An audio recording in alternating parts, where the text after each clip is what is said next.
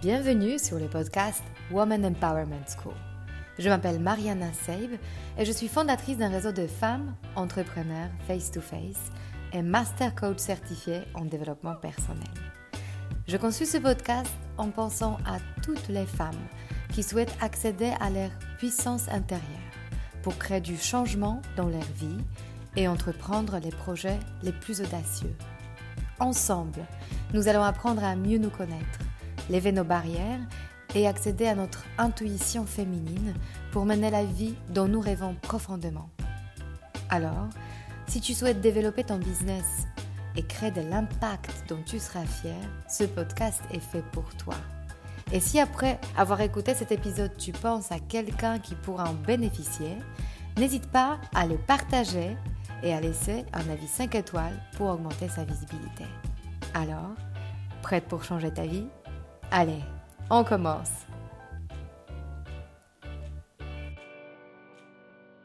Bonjour à vous toutes. Aujourd'hui, nous allons parler de comment prendre des décisions. Je vous invite à vous plonger aujourd'hui dans ce sujet très très important pour vos résultats, qui est votre capacité à prendre des décisions. Nous avons toutes le potentiel pour vivre une vie extraordinaire. Et j'en ai pas de doute, mais la plupart d'entre nous n'aspirent pas à la vie extraordinaire et se contentent de la vie ordinaire. La raison pourquoi vous êtes dans ce programme est simple. Vous voulez commencer cette vie extraordinaire. Qu'est-ce que cela veut dire? Se sentir capable de faire des choses difficiles. Je pense que chacune de vous à un moment s'est dit je suis capable de faire des choses difficiles. On y accède par cette pensée. I can do hard things. Je suis capable de trouver des solutions. Parce que chaque problème a une solution. Et chacune de vous va se dire, je m'engage dans cette quête pour la trouver. Une vie d'entrepreneur qui arrive à développer son activité, se résume à ça. Votre vie désormais, plus que jamais, va se composer de décisions. Et c'est la qualité de cette prise de décision qui aura l'impact direct sur vos résultats et donc sur la qualité de votre entreprise, de sa croissance, de son potentiel et de son futur. La première étape de la prise de décision est de faire un plan. Un plan au début de l'année pour toute l'année qui comprend ces trois questions. Combien je vais réaliser de chiffre d'affaires? Combien aurai-je de coûts fixes?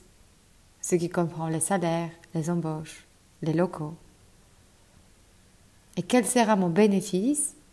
Donc, combien de ce bénéfice je veux toucher moi-même? Et là, je vais faire une pause. Sois attentive et pose-toi cette question. Combien parmi ces décisions tu ne planifies pas, mais plutôt tu agis en fonction de ce qui t'arrive. L'embauche Vraiment, quand je m'en sors. Mon salaire On va voir plus tard. Si jamais il reste quelque chose à la fin de l'année. Mes locaux Si jamais j'ai un plan. Regardez à quel point, sans planifier les choses, nous entrons dans l'énergie de subir et non pas choisir les choses nous arrivent, ou pas d'ailleurs. La plupart du temps, ils n'arrivent pas, sans qu'on les réalise avec conscience. L'autre approche, celle du créateur, vient de la planification. Je pris la décision de réaliser ce que je prévu. Je me sens engagé. Je prévu de le faire. Observez que cette deuxième approche, même si très logique et rationnelle, peut créer en vous une sacrée résistance. Cette résistance se traduit par la peur de ne pas y arriver, par la peur d'être déçu par soi-même si on n'y arrive pas.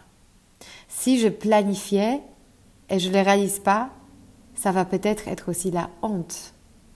Autant ne pas le planifier, n'est-ce pas? Planifier pourtant nous permet de créer des scénarios. Si je fais ci, voilà ce qui m'arrive. Le plus grand avantage de la planification, est que nous arrêtons d'être dans la réaction permanente et nous avons la disponibilité mentale pour avancer. Comme un stratège et non pas comme un poulet sans tête qui court dans tous les sens avec le vent. Un des facteurs de ta réussite est de savoir si tu es en mode croissance ou en mode profit. Cette différenciation t'aidera pour prendre la décision de quel montant je vais investir dans le marketing, donc dans la croissance, et du montant à retirer en tant que distribution. Nous avons tendance à privilégier le profit par rapport aux dépenses la plupart du temps. Et nos priorités ressemblent à ceci.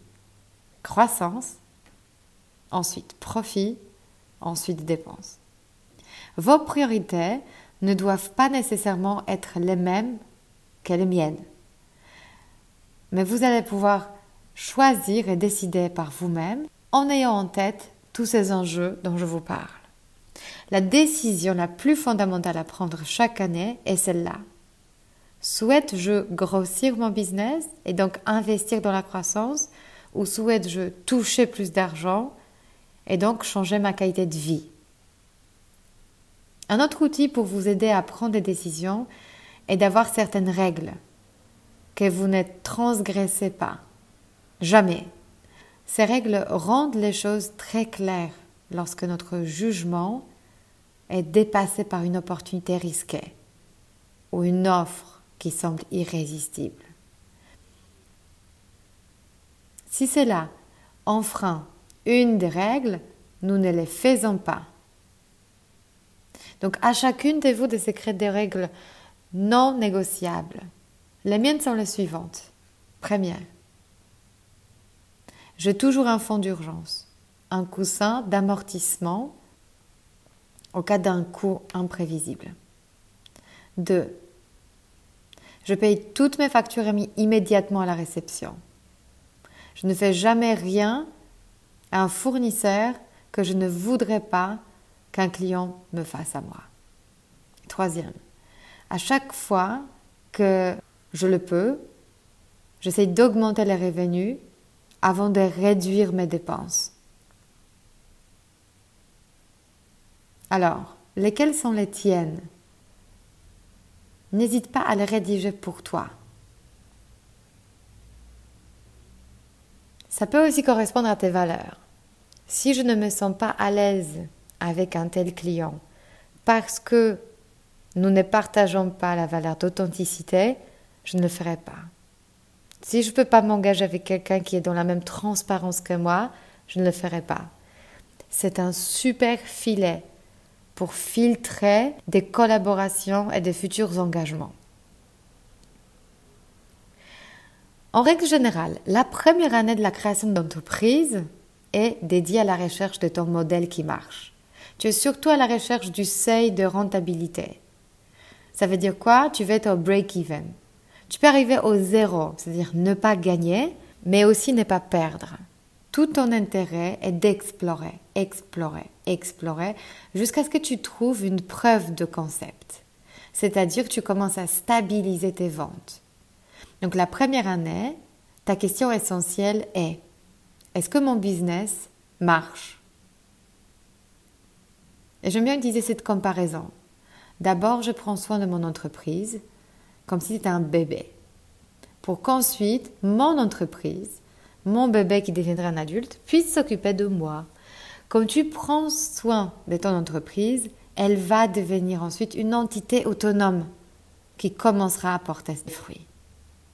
Une autre des questions essentielles qui commence à se poser après la première année de ton existence est celle-là. Quand est-ce que je me permets à être payé Autrement dit, quand est-ce que je priorise la profitabilité de ma boîte au-dessus de la croissance, qui souvent coûte cher Et donc c'est pour ça que je ne me paye pas? Tu commences à te payer quand tes ventes se stabilisent suffisamment pour dessiner une tendance. C'est la règle d'or. Pour entrer dans la stratégie basée sur la projection, j'aime vous poser cette question. Qu'est-ce que vous voulez réaliser dans 10 ans?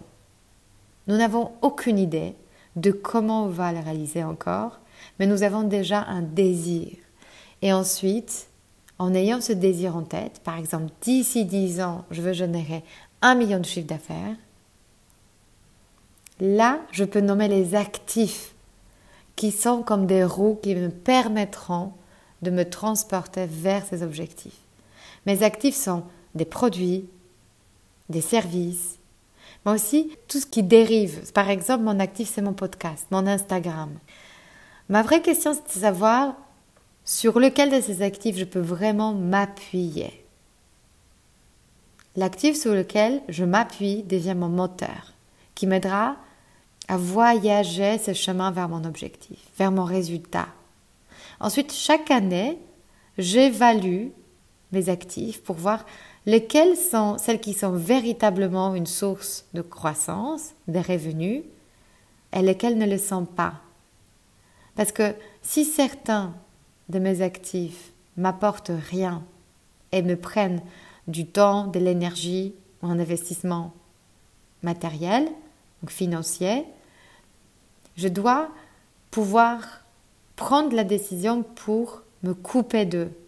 De quelles activités je me coupe, comme un alpiniste qui coupe des cordes avec euh, peut-être la nourriture euh, qui est périmée ou bien des habits qui sont sales et qui me serviront plus pour mon voyage.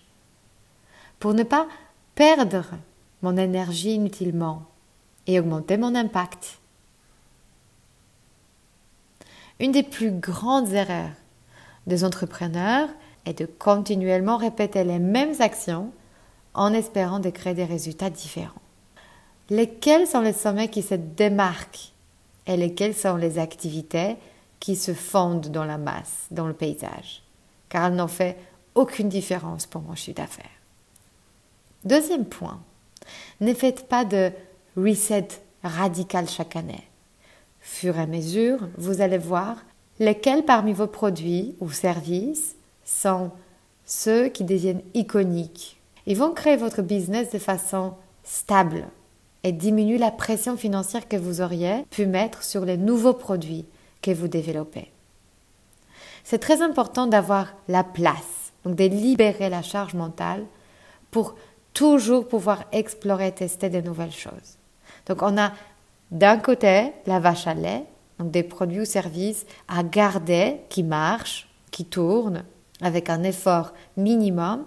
Et ensuite de l'autre côté, on a des shining stars, des produits qu'on teste, qui brillent par leur nouveauté et on les observe pour voir si ça maintiennent ou pas dans notre catalogue.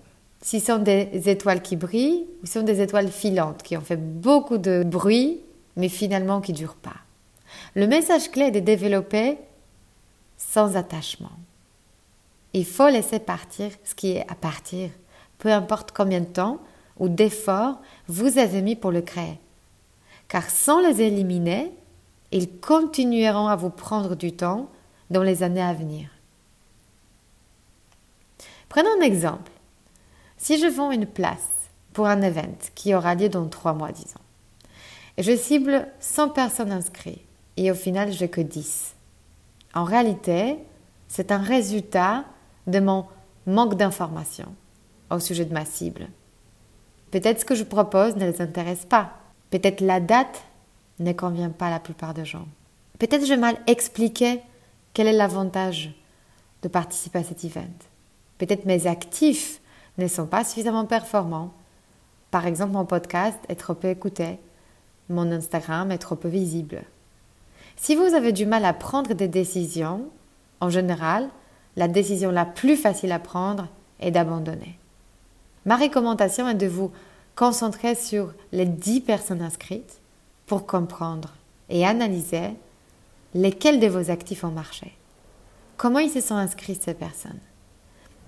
Et augmenter vos dépenses, vos efforts sur le développement de ces actifs, mais aussi de comprendre ce qui n'a pas marché et donc d'arrêter de mettre vos dépenses en termes de temps, d'énergie ou d'argent investi sur ces actifs-là. Par exemple, votre compte TikTok, peut-être que vous avez 10 000 vues à chaque vidéo, mais personne n'achète via ce canal. Alors c'est très important de cerner cette question d'exploration, parce que très souvent on se compare en direct avec les gens par exemple sur Instagram, qui soi-disant cartonnent. Mais en réalité, est-ce que nous avons la connaissance de combien de tentatives ces personnes-là ont dû faire pour que ça marche? Nous avons peut-être la sixième stratégie qui s'est avérée gagnante. Peut-être c'est pas en invitant les gens sur mon Instagram ou sur mon podcast que je vais remplir cet événement. Peut-être en, en, participant à des talks en direct, en invitant les gens. Pour cela, nous avons besoin de s'autoriser à explorer, de tester et de se dire si mon idée, donc A7 numéro 1, n'a pas marché, je passe à l'idée suivante. Et je refais ce processus jusqu'à ce que ça marche. Ça demande un effort supplémentaire au début, mais ça permet d'apprendre ce qui marche et d'en faire ta stratégie gagnante. Tu deviens ainsi de plus en plus confiante. Quand il n'y a plus de notion d'échec pour toi, c'est juste la question de combien de fois tu dois refaire, retenter pour calibrer tes actions plus justes. Et en faisant ainsi, tu sépares ton drame intérieur des faits, des facts and figures. Et ce sont des chiffres qui t'aideront à prendre des décisions de plus en plus justes, pour générer des résultats de plus en plus prévisibles. Ce n'est plus ta faute, c'est la faute à une idée que tu as eue. Et cela change radicalement ton approche envers ton business. Et pour résumer, il y a trois règles fondamentales à garder en tête. Si vous ne planifiez pas ce que vous voulez, vous ne l'aurez jamais. Si vous ne demandez pas, la réponse est toujours non. Et si vous ne prenez pas des décisions courageuses, vous allez être toujours au même endroit. Alors, j'ai hâte de vous coacher sur ce sujet passionnant et je vous souhaite une très belle journée. Si cet épisode vous a inspiré pour aller plus loin dans votre développement personnel et vous mettre en action pour durablement changer votre vie, mon programme de coaching est fait pour vous. En petit groupe ou en individuel, je vous guide dans tout le processus de changement et dans la mise en place d'une technique efficace pour arriver à vos objectifs sereinement. Pour avoir plus de détails concernant le programme, contactez-moi par mail sur womanempowermentschool.com ou via Instagram Woman Empowerment School. À très bientôt.